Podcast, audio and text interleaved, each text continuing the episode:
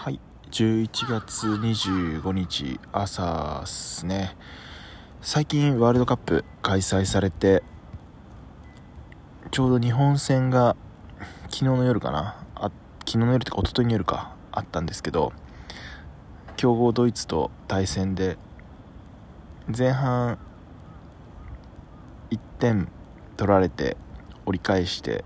後半にてん取って逆転勝ちっていうすごい劇的な勝利だったみたいです。まあ、僕見てないんであれなんですけど、なんか見た人みんなすごい盛り上がってましたね。